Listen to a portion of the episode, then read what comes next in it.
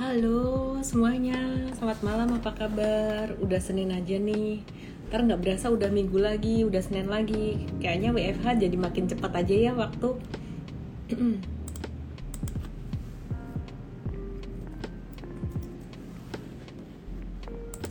Halo semuanya, how are you? Dari mana aja semuanya? Banyak yang cuan ya hari ini ya Selamat malam.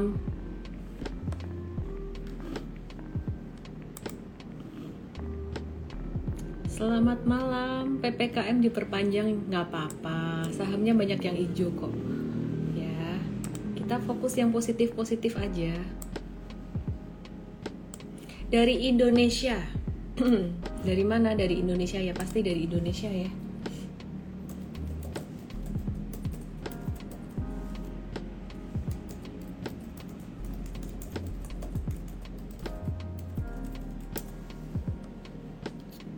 BAPP-nya disclaimer dulu. Oke, disclaimer ya teman-teman. Uh, ya, Instagram live malam hari ini sifatnya edukasi, nggak ada perintah beli dan jual. Kalau teman-teman cuan ya syukurlah. Kalau ada uh, ada risiko, ada fluktuasi yang diantisipasi sendiri.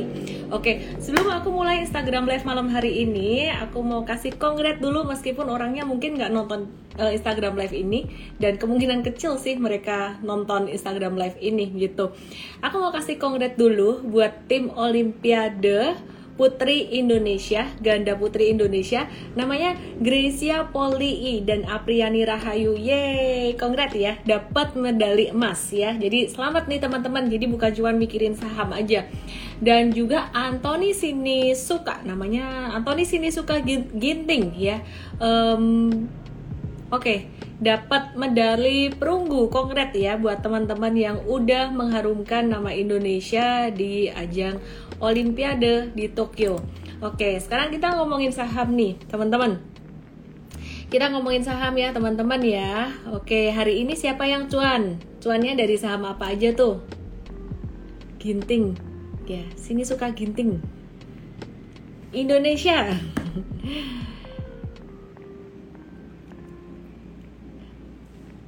cuan nggak nih? Cuan dari saham apa? Aku mau lihat dulu. Two medals today. Yay. Hmm. BBYB gimana? Ntar aku bahas BBYB. Apalagi BABP, apalagi ini udah kayak ini aja nih dokter nih. BBYB, ini tulis resep nih. BABP apalagi? Ada ro. Apalagi? BABP lagi, cuan dari BABP. Oke, oke, okay, nice, nice. BRMS, ada yang dari agro. DMMX. Oke teman-teman sebelum aku mulai Instagram live malam hari ini sekali lagi disclaimer uh, setiap edukasi yang kita kasih baik di Instagram live maupun di Mtrade semuanya bersifat uh, edukasi dan kalau ada saham yang dibahas sifatnya sebagai review aja ya tidak ada perintah beli dan jual. Dan uh, kita tetap menjaga independensi yang kita rekomend juga bukan satu atau dua saham aja gitu. Jadi yang kita review ada beberapa saham. Ada yang nanya juga untuk MLPL, MTech, terus kemudian Unilever gimana? Friend, ntar aku bahas semuanya. Matiin komen dulu supaya saya fokus, nanti aku akan nyalain lagi komennya. Dan saya mau infoin besok hari Sabtu itu uh, kita akan kedatangan bintang tamu yang spesial ya. Jadi jam 10 pagi kita kan ada uh, event bareng dengan Bibit ya. Jadi Bibit ID bareng dengan Bu Vivi untuk SODV. Nah, kemudian jam 4 sorenya ini untuk user VIP M-Trade, teman-teman akan ada Raffi Ahmad dan Nagita Slavina. Semoga Nagita juga bisa hadir untuk memberikan pengalaman investasi saham mereka gitu. Dan dulu kayaknya mereka pernah sebut uh, mention tentang satu saham tuh ya. Saya pengen tanyain juga tuh uh, kenapa sih mention saham itu? Apakah benar punya saham itu atau enggak? Dan kemudian uh, strateginya gimana. Dan selain itu di acara tersebut kita juga akan review satu emiten. Kita akan review emiten namanya uh, pasti nggak asing lagi dong teman-teman. Kode sahamnya adalah DMMX kenapa kita review emiten itu? Dan apa sih kaitannya dengan Raffi? Kayaknya tuh ada kerjasama. Kayaknya ada kerjasama bi bisnis nih ya. Jadi um, seperti yang kemarin kita sempat bahas di Instagram live beberapa waktu yang lalu jadi saya kepikiran tuh pengen ajak Raffi Ahmad juga di situ sebelum kita review untuk DMMX Oke, ya jadi kita pengen tahu rencana bisnis mereka gimana ke depan. Nah, teman-teman, Hari ini aku bahas IHSG dulu ya. IHSG gimana nih? IHSG masih aja konsolidasi. Sekarang range konsolidasinya udah agak-agak naik nih. Di antara 6060 sampai dengan uh, eh, 6150 ya. Jadi udah lumayan naik. Kalau dulu kan resistennya 6120, sekarang udah agak naik dikit gitu. Artinya apa? Artinya bagus dong. Nah, sebelum saya bahas tentang saham-saham yang potensial hari ini, eh hari ini, besok dan saham apa aja yang udah mulai rawan profit taking, uh, teman-teman kalau mau ikut event besok hari Sabtu bareng dengan Raffi Ahmad dan juga review emiten di MMX yang sepertinya ada kerjasama bisnis dengan Raffi Ahmad gitu ya, uh, teman-teman langsung aja join dari aplikasi Mtrade ya. Cara joinnya gimana sebagai VIP user? Klik link di bio saya atau di mtrade.id. Oke, aku update dulu sentimen global ya teman-teman ya. Jadi dari global saat ini kita lihat bahwa harga minyak dunia tuh lagi terkoreksi. Harga minyak tuh lagi agak-agak turun gitu seperti yang aku sebut beberapa waktu yang lalu lalu harga minyak berpotensi untuk agak terkoreksi karena suplainya uh, agak bertambah gitu ya. Nah, saat ini koreksi juga terjadi karena uh, kekhawatiran mengenai survei ekonomi China yang menunjukkan aktivitas pabriknya tuh agak menurun gitu. Nah, ditambah dengan keputusan OPEC beberapa waktu yang lalu aku ada sempat mention juga OPEC itu menaikkan produksi sehingga ada kelebihan supply gitu. Jadi kalau bicara komoditi itu sebenarnya simpel aja bicara tentang supply and demand.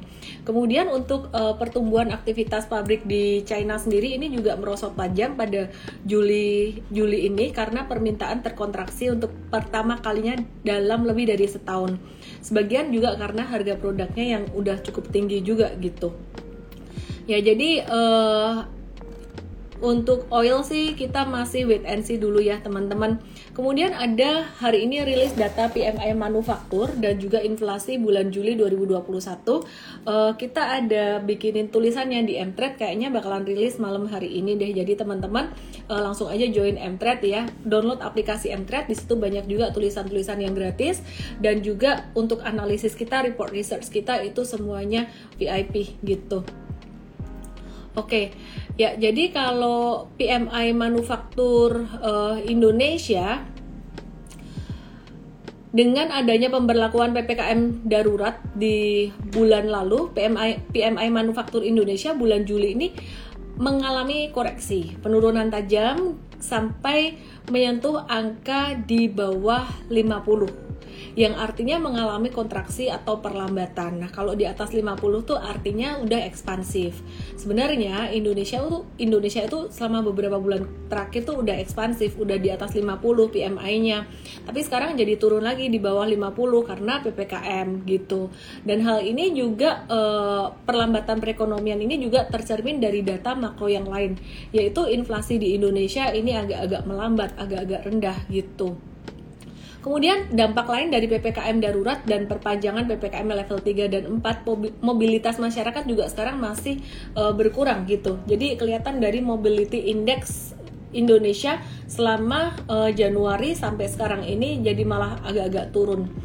Ya, jadi tapi ada kabar kabar baiknya PPKM ini uh, jelang PPKM usai COVID-19 kasus positif COVID-19 ini agak-agak turun ya, melandai jadi kemarin sampai menyentuh angka di di di di bawah kasus baru ya. Total spesimen diperiksa di bawah 30.000 jadi ini satu angka yang sangat uh, bagus sekali karena sempat menyentuh angka tertinggi di atas 50.000 gitu. Oke, nah sebelum aku bahas untuk saham yang lainnya, aku mau bahas dulu nih aku mau bahas dulu tentang stock split BBCA. Banyak banget yang nanyain tentang stock split BBCA nih. Uh, stock split tuh artinya apa sih? Stock split tuh artinya sahamnya dipecah gitu. Jadi kalau kamu punya satu lot, kemudian kalau rasio stock splitnya satu banding 5 berarti ke depan kamu akan punya 5 lot. Kalau dulu punya modal 30.000 ke depan kamu akan punya jadi masing-masing modalnya 6.000 jadi value-nya sama gitu nggak investor nggak dirugikan juga value-nya sama. Nah banyak yang takut abis stock split sahamnya turun gimana nih? Nanti makin liquid jadi makin di trade di tradingin sama retail jadi volatile nanti turun gimana? E, nggak juga ya. Jadi nggak semua saham yang stock split itu turun. Ngomong-ngomong uh, untuk BCA sendiri ini adalah stock split yang keempat dari sepanjang masanya dia listing di bursa gitu. Dan kalau kita perhatiin teman teman-teman ya jangan perhatiin Unilever sama HMSP doang sih. Teman-teman mesti ngelihat saham yang lainnya yang habis stock split naik. Salah satunya adalah Saratoga. Anyway, mau habis stock split naik atau turun itu sebenarnya tergantung juga dari fundamental perusahaan, dari uh, prospek perusahaan yang ke depan. Nah, banyak banget yang mer yang membandingkan Unilever dengan BCA. Sebenarnya dua hal ini yang sangat berbeda sekali, nggak bisa apple to apple gitu. Jadi kalau teman-teman lihat perbedaan yang pertamanya adalah uh, industrinya udah beda dulu. Yang satu banking, yang satunya consumer good. Jadi kalau bicara tentang industri uh, consumer good sekarang lagi agak slow down, permintaannya slow down akibat COVID-19, terus biaya bahan baku juga tinggi. Nah, perbedaannya dengan BCA atau perusahaan perbankan lainnya adalah perbankan ini masih sangat dibutuhkan meskipun era digitalisasi, fintech dan segala macam ada kripto, saham dan segala macam semuanya tetap butuh bank. Bayangin teman-teman kalau misalkan mau uh, buka buka rekening saham, teman-teman perlu apa? Perlu RDN dong. RDN ini salah satunya yang terbanyak adalah dengan BCA. Itu yang pertama. Kemudian teman-teman mau trading apa ya? Kripto, teman-teman mau beli emas digital gitu. Yang teman-teman perlukan apa? Ya, rekening bank dulu kan pakai virtual account kadang-kadang transfernya ke situ tuh. Terus kemudian GoPay dan segala macam itu juga perlu perlu yang namanya uh, perbankan terutama kebutuhan akan virtual accountnya tuh naik. Jadi BCA sendiri diuntungin dari uh, fee virtual account itu sendiri. Nah uh, ini mungkin ngomongin bank secara general tapi memang BCA yang paling banyak gitu untuk uh, VA-nya kemudian yang kedua yang kedua perbedaannya dengan Unilever adalah hmm, free float. Free float ini kan udah sempat saya bahas ber berkali-kali ya. BCA tuh free floatnya gede sedangkan Unilever tuh free floatnya kecil. Sehingga ini mempengaruhi pembobotan di indeks gitu. Nah jadi banyak investor yang uh, ngelepas Unilever karena karena bobotnya di indeks jadi nggak begitu besar gitu. Kemudian yang berikutnya teman-teman ya yang berikutnya yang ketiga pastinya juga uh, kondisi laporan keuangan, kondisi keuangannya gitu. Jadi Unilever sendiri untuk perusahaan ini saat ini memang revenue dan juga labanya lagi agak-agak turun gitu. Tapi sedangkan BCA kemarin teman-teman lihat laporan keuangannya gimana? Naik kan. Nah, dari situ teman-teman juga sudah bisa melihat perbedaannya gimana gitu. Dan kemudian kalau dibandingin dengan digital-digital lainnya gimana nih BCA versus Arto, BCA versus Bank Aladin dan semuanya. Kita lihat BCA sendiri juga saat ini juga berkembang secara digital juga melalui uh, banyak ya salah satunya juga mengembangkan uh, aplikasi Blue gitu. Anyway saya sendiri nggak fanatik harus harus BCA doang gitu enggak gitu. Jadi saya juga ada diversify portfolio, ada trading, ada investasi. Tapi kalau untuk investasi jangka panjang memang BCA ini yang gimana ya menurut saya sangat menarik gitu sangat menarik dan bahkan paling menarik sekali lagi disclaimer ya teman-teman semuanya oke aku akan bahas untuk saham yang lainnya aku akan bahas saham yang lainnya uh, aku akan bahas DMMX dan MTech dari sektor teknologi. Tapi sebelumnya aku masih mau bahas banking nih. Terus kemudian BRMS aku juga mau bahas. Terus nanti kita akan uh, ngobrol juga dengan emiten yang baru aja melantai di bursa. Uh, emiten ini namanya kodenya adalah UVCR, UVCR ya. Jadi nanti juga sepertinya akan ada giveaway juga dari emiten gitu. Oke. Okay. Hmm, aku mau bahas tentang Bank Mandiri dulu nih. Nah, nggak cuma BCA nih yang membukukan kinerja positif. Bank Mandiri ini setelah uh, kuartal 1 2021, dia membukukan kinerja yang cukup bagus nih. Tercatat pada kuartal 2 kemarin, Bank Mandiri ini uh, mendapatkan pendapatan bersih, bunga bersih, itu naik 1,05% kuartalan atau naik 31,8% dibandingin dengan setahun yang sebelumnya. Nah, dengan net interest margin yang sebesar 4,5%, uh, ini agak turun dibandingin dengan kuartal 1 kemarin tapi masih oke okay, gitu ya. Jadi kalau dari sisi labanya sendiri, laba bersih Bank Mandiri ini naik secara kuartalan itu 11,2% dan secara tahunannya dia naik 177% year on year.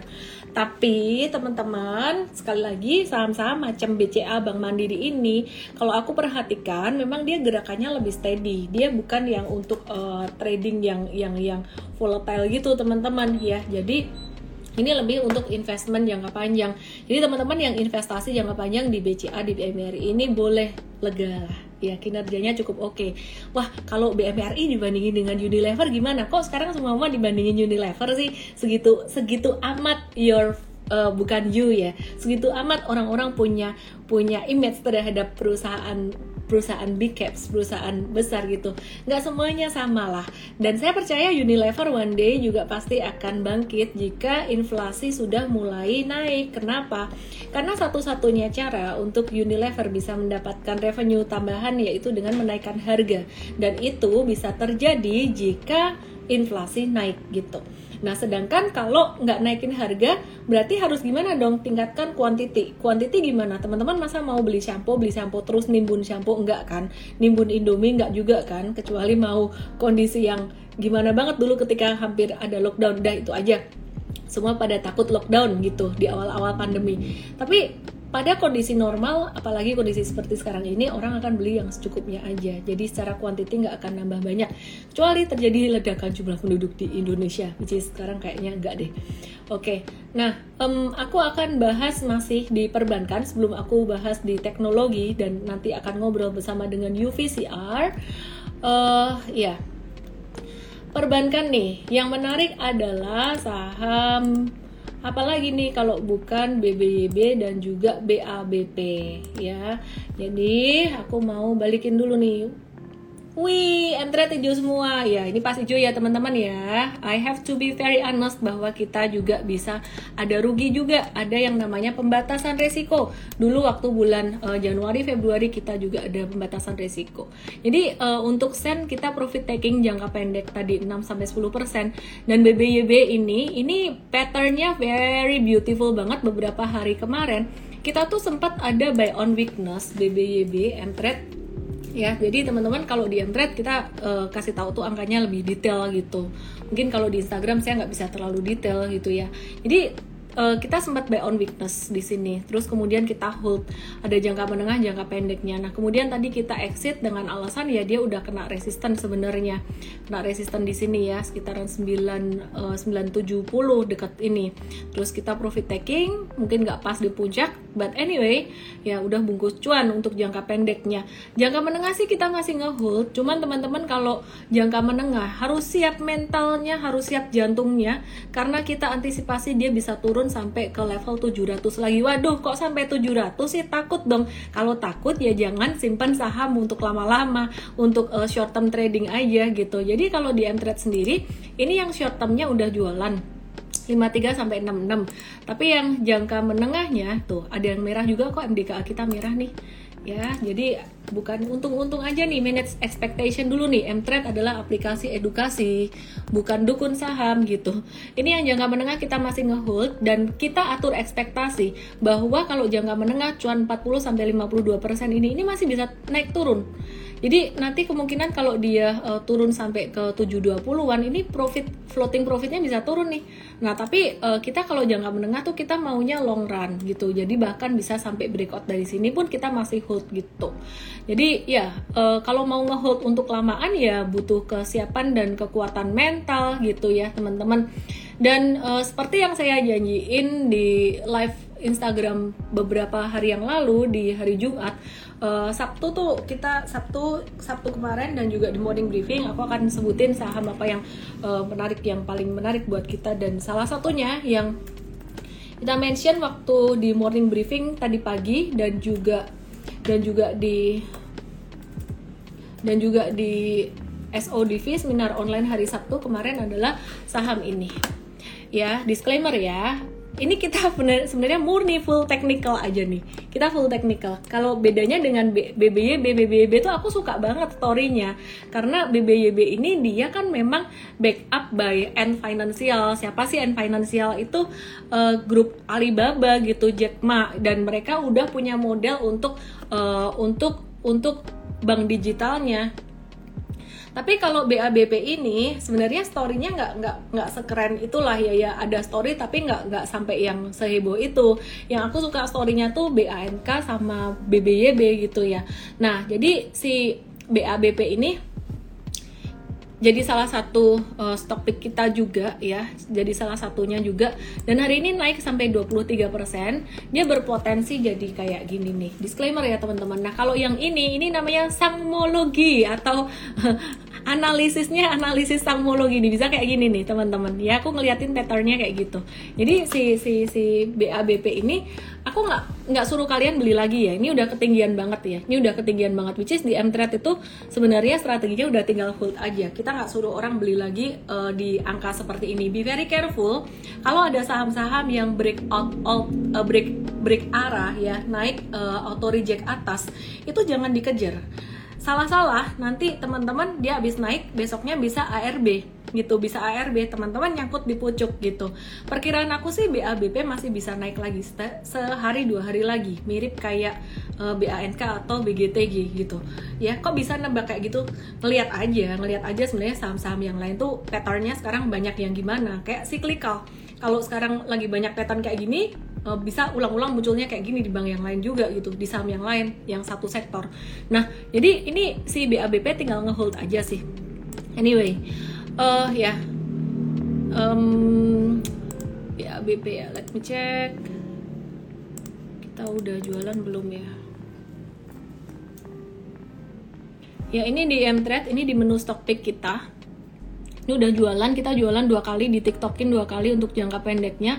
Uh, untung 5 sampai 12 dan untung 15 sampai 17 ya kebetulan pas lagi untung. Kadang juga bisa rugi kok. Nah, ini kalau BABP ini kita ada beli lagi yang berikutnya uh, hari Jumat kemarin.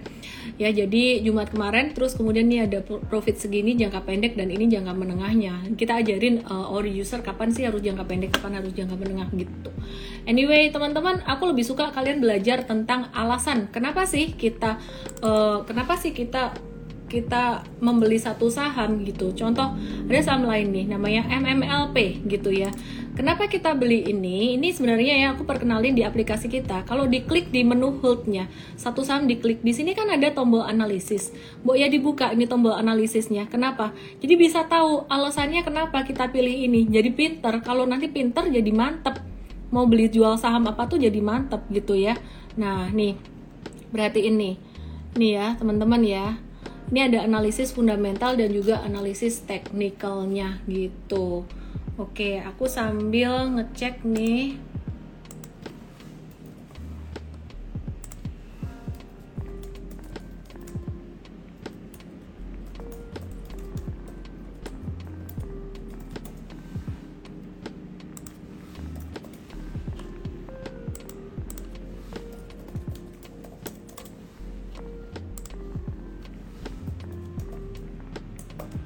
Oke, nanti ada dari Ultra Voucher mau join kita.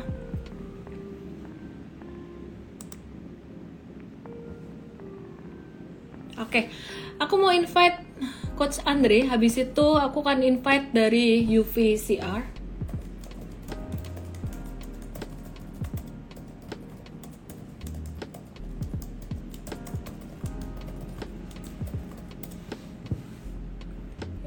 Aku invite Coach Andre dari Mtrade ID. Uh, beliau adalah Chief of Equity Research and Officer dari uh, nyalain komennya ya. Aku pengen tahu kalian ngomong tentang apa sih ini. Hai. Halo, Coach Andre. Apa kabar? Baik, baik. Oke, oke. Coach Andre. Banyak banget ditanyain orang nih bentar-bentar hmm. aku mau aku mau nanya kabar dulu coach Andre uh, abis cuan saham apa wah abis cuan saham apa ya yang ada di M-Trade aja lah pasti ya bank digital ya bank digital kayaknya kalau BBYB bank, bank atau BABP BBYB atau BABP BBYB. Mau gabung BBYB, hmm. mau gabung Mtrade, uh, langsung klik link di bio saya. Ingat Mtrade bisa ada rugi juga ya. Kita manage ekspektasi sama-sama. Oke, okay. BBYB. Kenapa sih BBYB? Kalau BBB sih sebenarnya story-nya lebih ke nggak tahu ya kalau ini personal view aja jadi nggak nggak ngomongin jelek di other uh, banks ya cuman kalau saya lebih percayanya ini aja sih karena kan si BBB ini kan aku laku ya uh, hmm. terus uh, and financial terus kayak ngeliat aku laku juga kelihatannya kan kalau uh, research research penggunanya tuh udah banyak banget itu kayak apa number of account banyak Terus kalau kita lihat uh, decknya dari kayak uh, eh, BBEB juga sebenarnya menarik gitu. Jadi menurut saya bankable populationnya untuk BBEB lebih bagus dibandingin BABP ya. Walaupun kan hmm. kan BABP memang punya punya ekosistem dari MNC ya. Jadi kalau saya tapi ya lebih suka karena kan and financial backgroundnya gitu. Jadi ya and financial udah jago di digital bank. Jadi ya why not sih uh, invest di hmm. BBEB. Hmm. Ya, Mungkin aku tambahin sedikit story-nya si BABP ya. Eh, BABP ini dia ada gandeng Visa dan Mastercard untuk menerbitkan kartu kredit virtual atau virtual kartu kredit VCC di Indonesia gitu. Uh, jadi Motion Mastercard ini merupakan kartu debit dan kartu kredit virtual yang menjadi kartu debit yang plastik itu loh, yang fisik itu. Fungsinya sih sama dengan kartu pada umumnya, tapi bisa dipakai secara digital. Aku bingung sih sebenarnya kartu kredit biasa juga bisa dipakai digital kan ya. Iya, ya, nanti kita lihat semua yang jadi Basically semuanya yang digital. udah bisa ATM hmm, itu ya. ATM itu juga digital banking sih. Jadi ATM hmm. itu one of the earliest digital banking form ya. Jadi tahun 60 terus baru tahun 80 mulai di, di, di dipakai banyak ya di apa uh, apa mass adoptionnya terus kemudian hmm. kalau ngomong internet banking sebenarnya internet banking udah dari tahun 90 97 ya cuman mass adoptionnya mungkin di Indonesia baru tahun 2000 mungkin 2005 kali ya 2006 gitu jadi ya sebenarnya hmm. ya TM kartu ya part of the digital banking ecosystem sih Oke, okay. uh, eh, ini mau ngomongin hmm. tentang teknologi nih.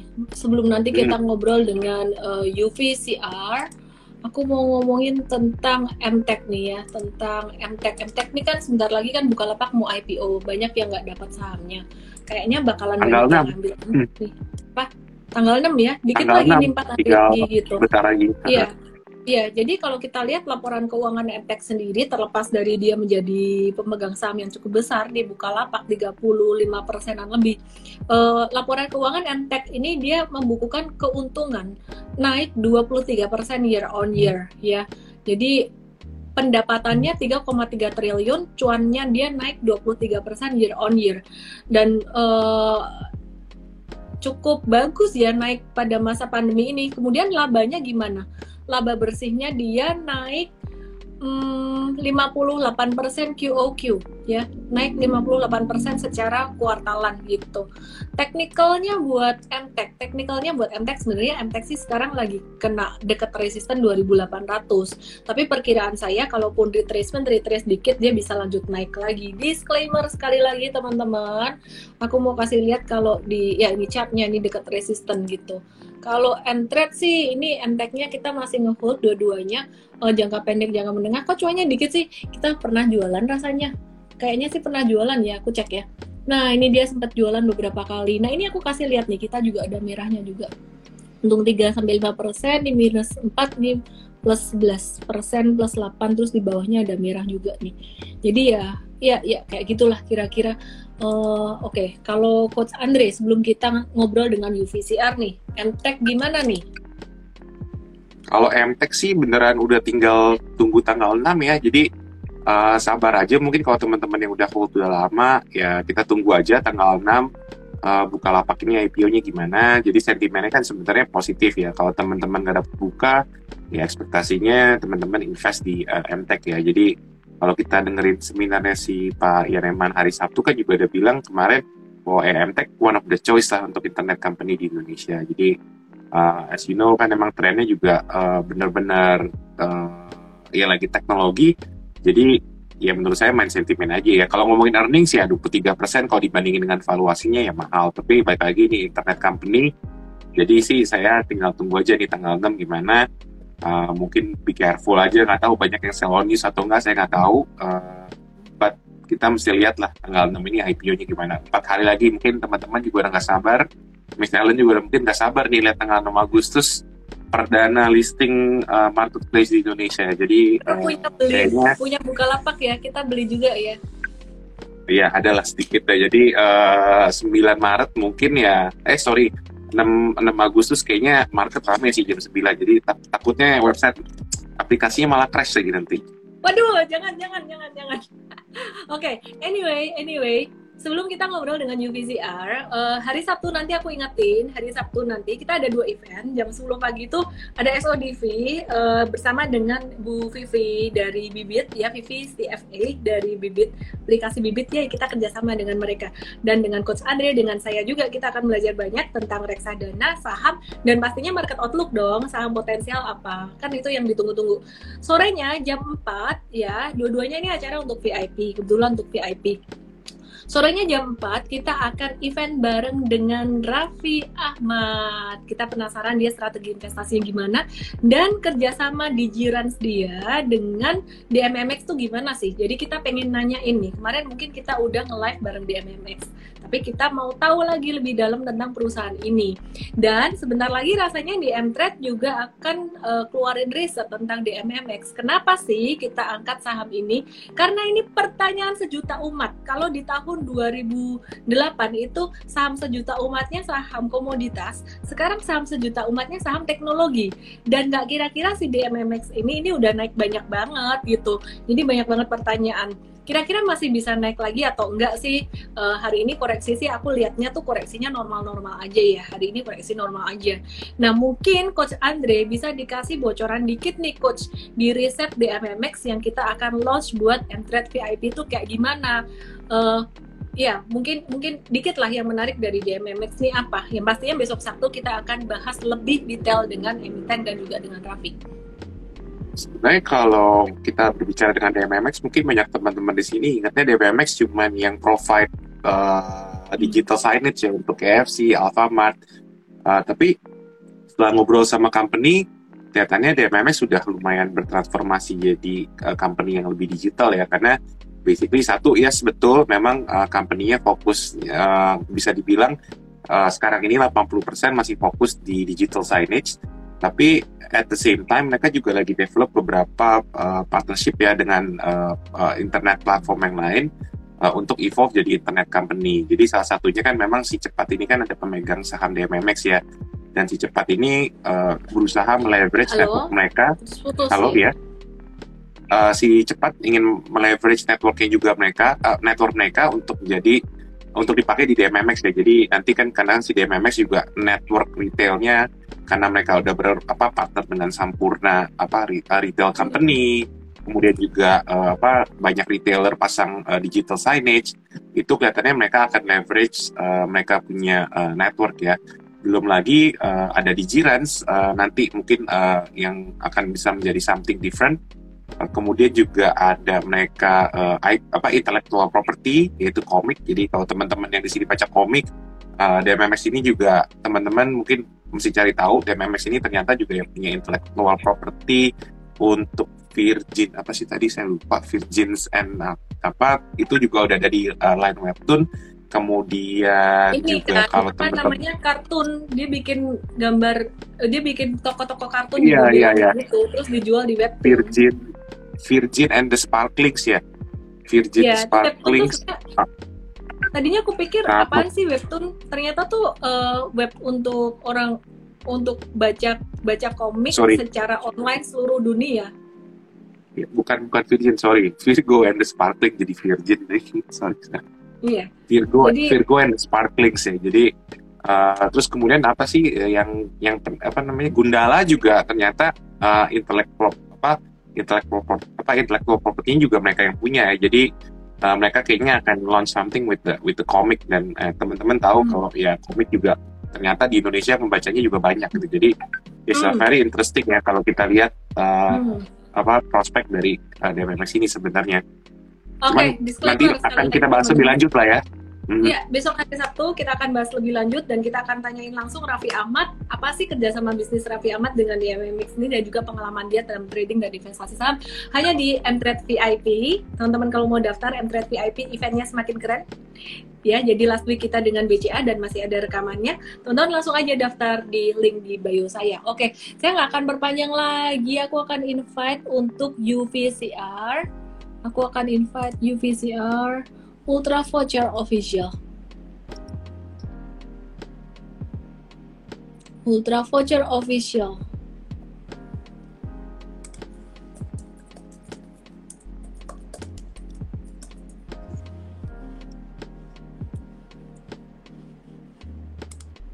Cek cek. Halo. Cek. Halo. Halo, Halo, malam Ellen. Selamat Malam. malam. Mas Andre. Kedengaran Ah. suaranya? Dengar, dengar. Agak kecil ya. Kedengeran kok, Pak? Ya. Oke, kedengaran ya. Oke, Salam kenal oke. semuanya. Ya, selamat malam Salam Bapak Ibu. Semuanya udah udah nggak sabar nih pengen pengen tahu tentang eh, UVCR dengan Pak Hadi Kuswanto, CEO dari eh, UVCR. Trimega Karya Pratama, Trimega Karya Ya. Pratama ya. Oke oke. Eh, iya Pak, mau nanya dulu nih Pak, UVCR kan baru aja eh, IPO beberapa hari kemarin. Sebelumnya, congratulations, congratulations ya, Thank selamat you, ya. thank you, thank you, Bu Nah, sepertinya gerakan Ya. harga sahamnya pun juga cukup oke gitu. Ya, mau nanya nih Pak, eh, Ultra Voucher ini kan udah menjadi perusahaan publik dan harga sahamnya juga mengalami peningkatan terus atau naik terus tiap harinya sejak listing eh, minggu lalu gitu. Nah, apa bisa diceritakan nih Pak, eh, UVCR sebagai tech company ini bedanya apa sih dengan tech company yang lain? Oke, Bu Ellen, terima kasih. Eh, terima kasih nih Bu eh, sebelumnya atas waktu yang disediakan eh, mengundang Ultra Voucher untuk bisa eh, sedikit menjelaskan kepada eh, teman-teman semuanya. Ya, dari memang eh, kita melihat bahwa eh, kita adalah perusahaan eh, teknologi yang bergerak di bidang voucher digital.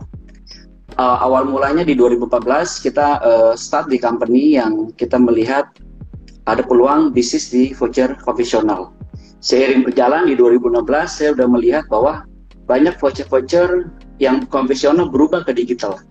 Di 2016 kalau kita melihat itu ada voucher Indomaret dan Carrefour sudah mulai move to digital.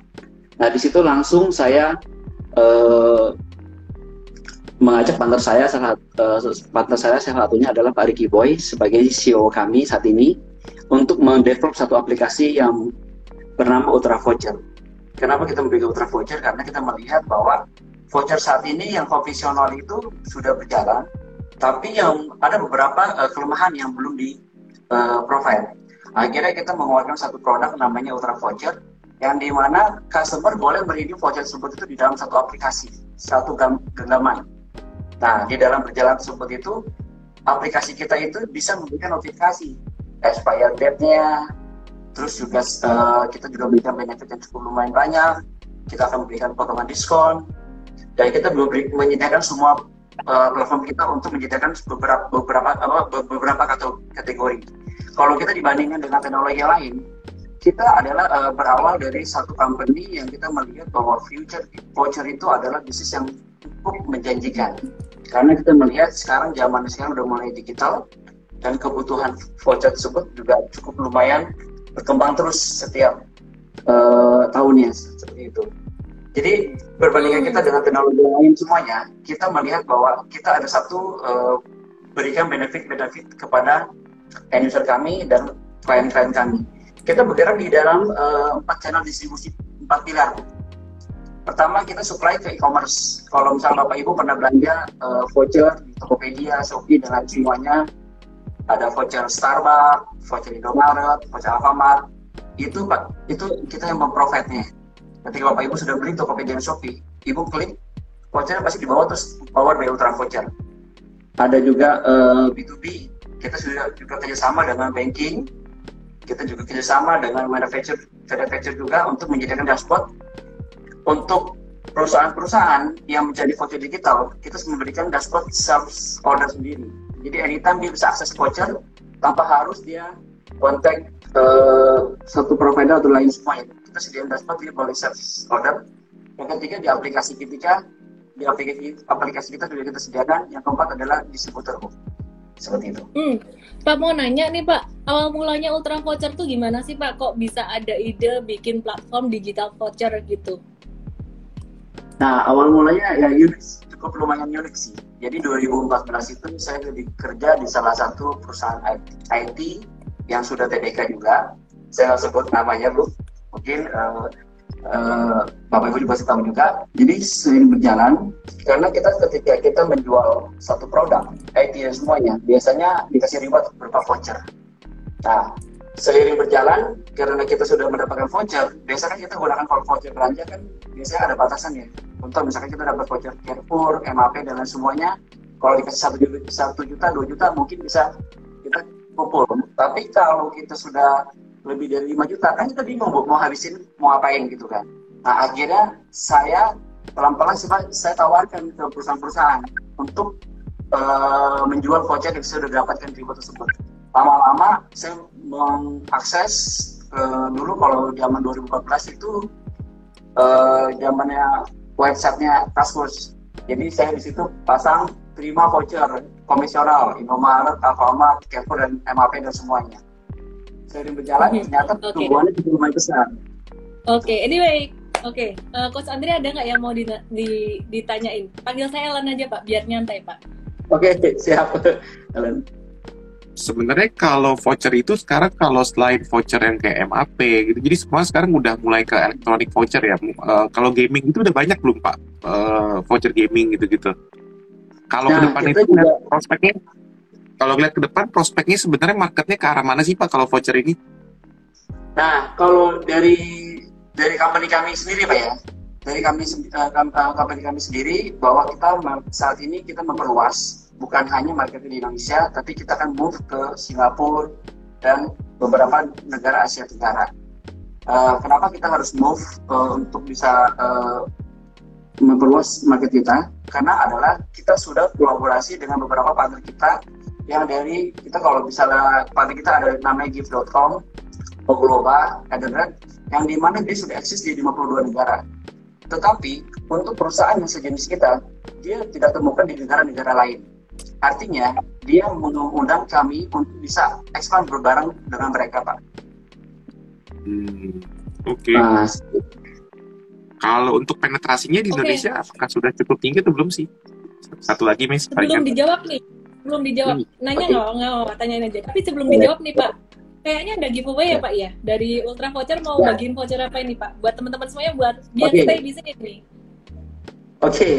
Ya untuk Bapak Ibu ini uh, kita berikan satu giveaway untuk voucher kita, UV kita. Kalau kita bisa kasih uh, kita Oke. Okay. Buat berapa nah, orang UV Pak? ini adalah untuk lima orang. Hmm, buat berapa satu orang, orang masih butuh dua ratus ribu. Untuk lima orang. Satu orang dua ratus ribu. Orang. Gimana kalau kita bikin ya. sepuluh orang, satu orang seratus ribu? Oke, okay, boleh Bapak Ibu. Um, boleh Bu. Apa boleh? Sepuluh orang ya, satu orang seratus ribu ya. ya. Nanti sepuluh orang juga dapat yes. tujuh hari. Stay sampai akhir. Oke, silakan Andre, tanya lagi. Oh enggak, tadi uh, uh, pertanyaan lanjutan sih sebenarnya kalau di Indonesia berarti penggunanya itu kebanyakan uh, uh, umurnya berapa ya Pak? Maksudnya kan kalau kita dulu ngomongin voucher semua elektronik ya, maksudnya kebanyakan ya, ya penggunanya ya kayak, kayak voucher telepon gitu kan. Kalau sekarang itu lebih ke anak muda atau lebih ke uh, generasi yang udah Gen X gitu ya Pak ke untuk voucher-voucher ini? Ya, kalau kita ngelihat apa kalau kita lihat demografi kita dan kita uh, sudah tarik data kami juga bahwa average-nya itu di umur 17 sampai 40 tahun Coach Andri. Hmm. Dan okay. milenial dan Gen X ya. Oke, okay, oke. Okay. Berarti hitungannya sebenarnya lebih ke distribusi Pak ya kalau untuk secara margin ya, perhitungan margin untuk voucher ini lebih ke distribution margin ya.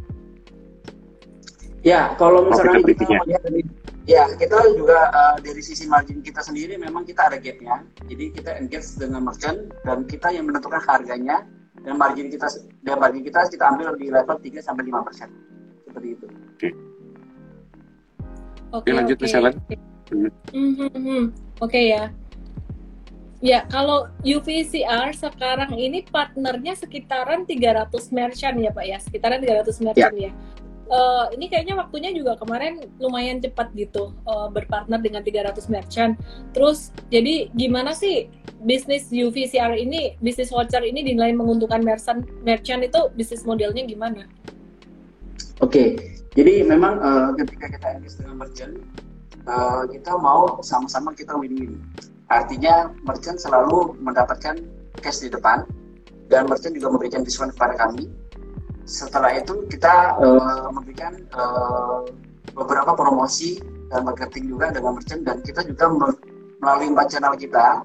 Artinya ketika merchant bergabung dengan kami, dia bisa masuk ke e-commerce, bisa masuk yang diakses oleh B2B kita, bisa masuk di aplikasi kita, dan bisa masuk ke distributor. Yang menariknya adalah setiap aplikasi itu kita boleh kolaborasi dengan dengan mereka. Jadi artinya misalkan uh, ada satu aplikasi yang hanya jualan voucher pulsa doang, kita bisa provide juga API dengan mereka. Yuk kita bisa jual voucher digital.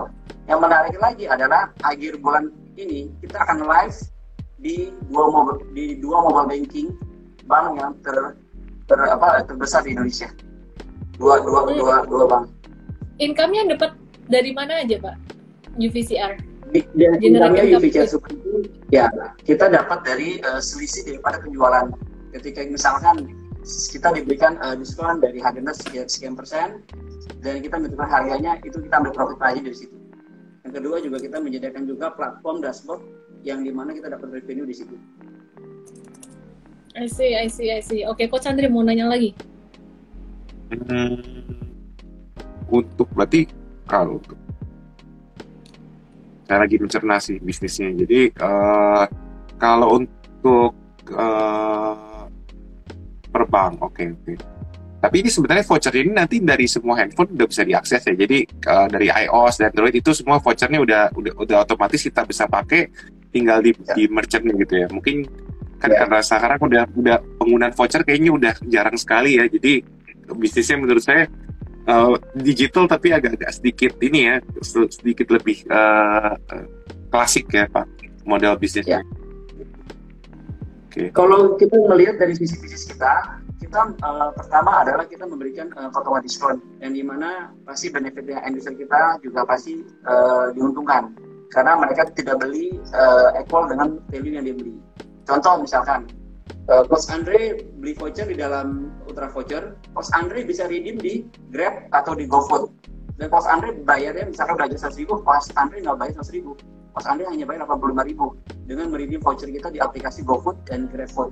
Menariknya adalah user kami mendapatkan benefit yang cukup lumayan uh, menguntungkan seperti itu. Hmm. Jadi voucher kita bisa belanja bisa di redeem di GoFood, di GrabFood, dan di beberapa aplikasi lainnya. Hmm. Oke. Oke ya, oke. Oke, silakan Miss. Oke, oke coach. Uh, ya, aku mau penasaran sih sebenarnya apa sih bedanya voucher diskon dengan cashback kayak gitu. Terus ya, ya. Uh, kinerja keuangan perseroan sekarang gimana? Oke, okay. kalau untuk voucher diskon dan cashback adalah gini. Kalau cashback itu artinya dia uh, belanja dan mendapatkan uh, kredit setelah belanja. Kalau voucher diskon, dia langsung mendapatkan potongan langsung di depan. Contoh misalkan saya belanja di satu merchant harganya seratus ribu, saya dapat cashback misalkan lima ribu, ada batasannya. Tapi kalau diskon, pada pasti di depan, lima belas ribu artinya dia bayar uh, beli beli makanan seharga seratus ribu tapi bayar cuma delapan puluh lima ribu itu beda cashback sama sama sama uh, potongan diskon.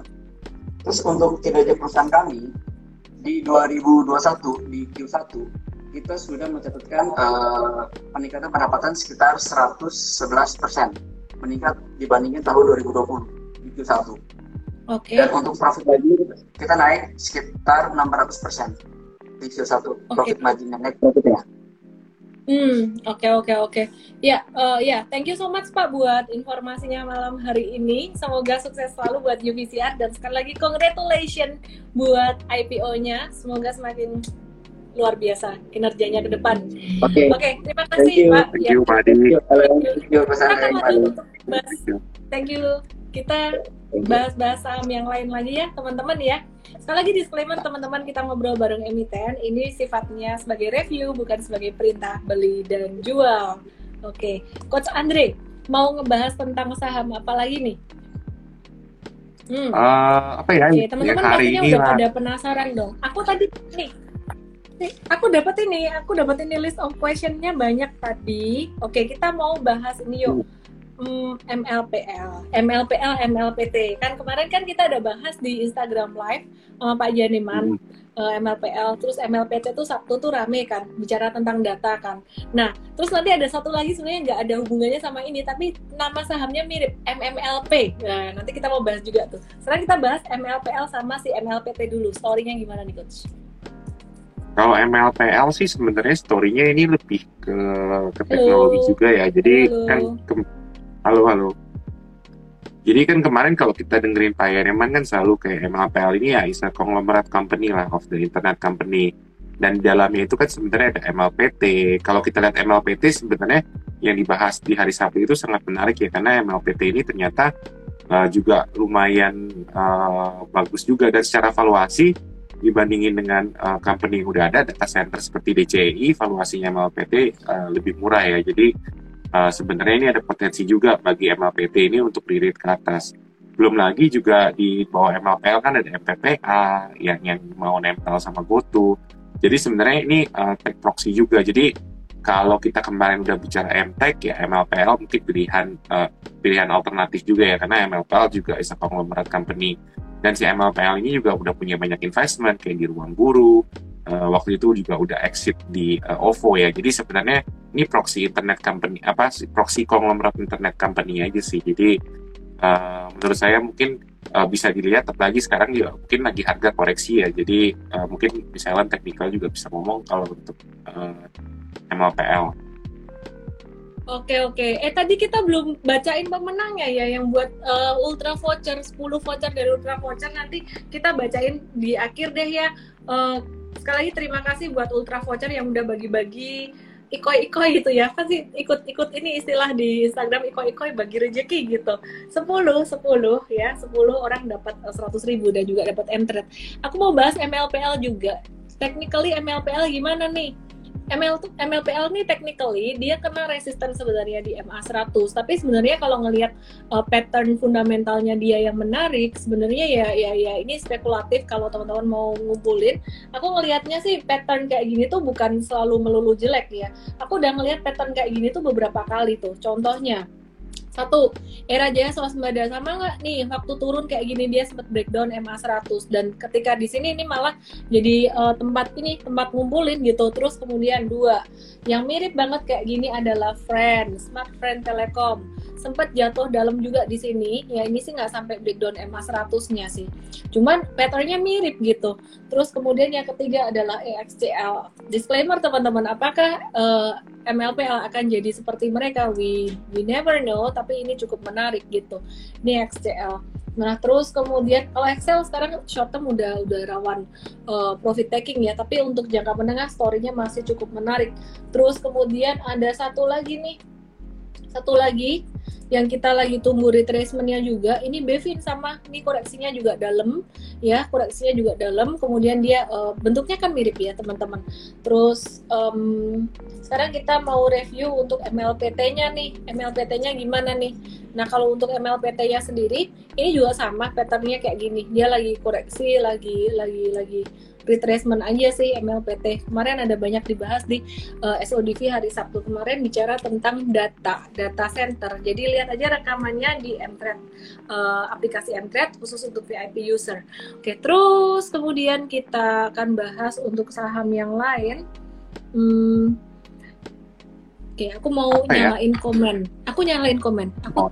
nyalain okay. komen. Biasanya di sini banyak yang nanya. Biasanya banyak yang nanya nih. Adaro tuh mulai aktif, tawar mulai banyak yang nanyain gitu. Tawar-tawaran, tawar-tawaran, lain tawar-tawaran menarik nih. Tawar-tawaran itu TOWR udah jatuh dalam setelah naik tinggi, lumayan volatile juga ya. Ya, untuk MTrade sendiri, strateginya bagaimana untuk TOWR? TOWR ini sebenarnya kemarin ketika dia breakout, ketika dia breakout saya coba kasih lihat di sini dengan volumenya lumayan tinggi jatuhnya volume kecil kok maksudnya lebih kecil dari yang sebelumnya. Jadi kita ngelihat sebenarnya jatuh di sini itu sebagai peluang untuk entry lagi gitu.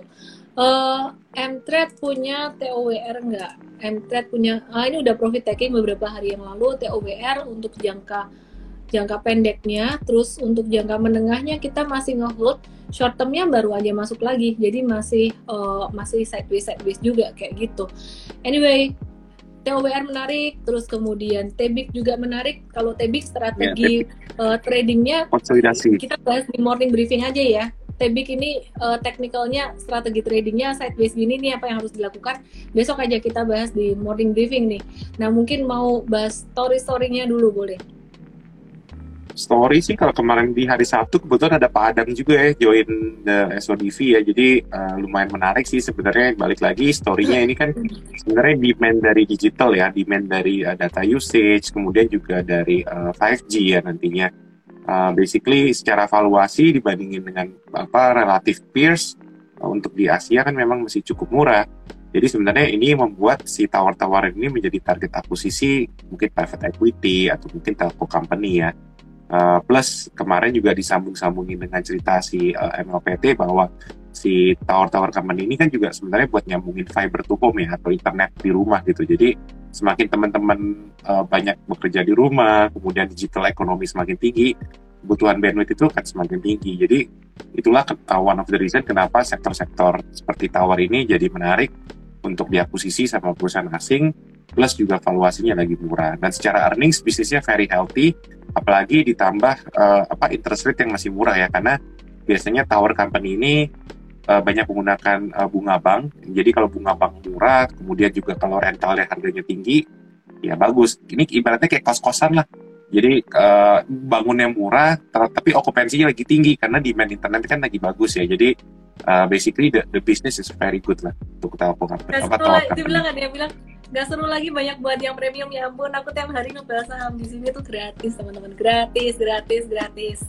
BABP juga aku bahas di sini gratis. Do your homework. Kalau di sini aku nggak berani terlalu vokal juga karena uh, manajemen resiko tuh kalau di Emgrat kita ajarin ini banget. PPKM level 4 diperpanjang gimana? Nggak gimana-gimana sih saham juga masih ada yang hijau-hijau aja.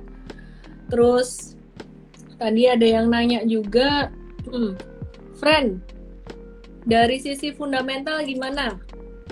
Technical dulu ya. Friend technically hari ini udah naik kenceng banget dan udah rawan banget profit taking short termnya udah rawan profit taking sih. Uh, short term traders baiknya profit taking dulu kalau yang nggak pernah ngasih aku masih hold aja. Kalau friend gimana storynya Coach Andrea ada yang nanyain fansnya. Kalau friend sih valuasi saya sih kalau valuasi udah udah udah premium sekali ya. Cuman baik lagi marketnya suka teman-teman di sini tuh suka beli barang mahal gitu. Jadi kita lihat dari teknikalnya juga udah tiga hari dihajar terus kan. Jadi iya, ya baik lagi kalau Iya, kalau udah ngomongin valuasi udah mahal dan kalau ngomongin story kan sebenarnya moratel ya. Kemudian juga kemarin si Friend kan menang 5G gitu. Jadi ya sebenarnya storynya bagus story gitu. Cuman ya kalau mm -mm, kalau teman-teman suka barang mahal ya ya boleh lah di collect gitu. Cuman uh, bagi lagi tadi misalnya udah ngomong profit taking, saya nggak tahu nih bisa dibawa ke berapa. Uh, I don't know, but uh, kalau kita ngomongin dari segi fundamental ya udah mahal. Tapi kan suka suka beli barang mahal aja masih naik. Tapi baik lagi uh, sesuaikan dengan risk profile ya karena uh, takutnya koreksi ya karena kalau udah koreksi friend biasanya lumayan uh, lumayan lama juga sih. Hmm. Itu kalau Friends sih sebenarnya story-nya sebenarnya uh, eh, M&A ya, akuisisi Moratelindo itu aja sih itu yang paling utama gitu. Anyway, teman-teman teman-teman hati-hati sih jangan jangan uh, hajar-hajar saham di atas gitu ya. Jadi kayak BBB kita juga masuknya di bawah, BABP kita sempat masuk di bawah, kemudian buyback lagi. Um, anyway, itu aja yang saya mau bagiin teman-teman rekaman live malam hari ini tolong diupload di YouTube. Oke, besok ya. Besok diupload di YouTube ya. Saya ketinggalan. Di BKP kok gak jalan-jalan. Semua saham akan jalan pada waktunya. Termasuk konstruksi. Sabar.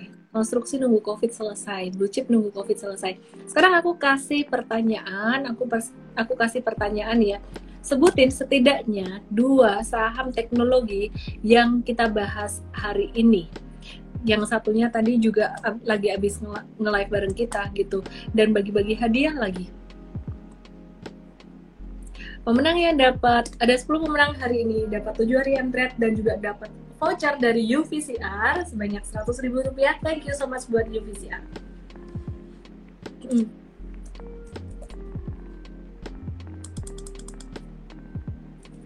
Halo.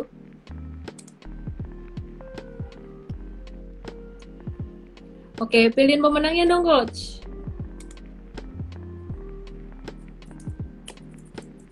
Ini nih apa? Wah, belum kelihatan. Sirvanita. Erik Bernardus Kelvin. 1988. Siapa? Bernardus Bernardus Kelvin. Oke, Inor Berta. Terus siapa lagi? Graciela Natali. Vera Esa.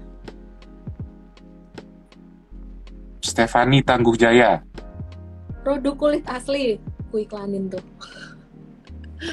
Terus dua lagi. Siapa? Siapa? Tuh, Selvi Chandra. Oke. Susan Cucu. Alen. Ah, itu udah pernah. Ya udahlah, 11. Alen Oh, pernah. Swasendetna. Oke. Oke. Oke, itu aja dari saya teman-teman dan jangan lupa teman-teman kalau mau belajar bersama kita dengan Entret langsung aja klik link di bio atau untuk Entret yang gratis bisa uh, download aplikasinya di Android dan iOS untuk mendapatkan konten-konten premium kita dan juga uh, stock pick kita bimbingan tiap hari langsung aja klik link di bio saya atau ke entret.id. Entret uh, masih Entret bisa untung dan bisa rugi juga. Jadi kita ajarin untuk manage ekspektasi dan membatasi risiko. Itu aja dari saya dan Coach Andre Benas, Chief of Equity Research Entret. Salam profit, selamat malam. Oke. Bye.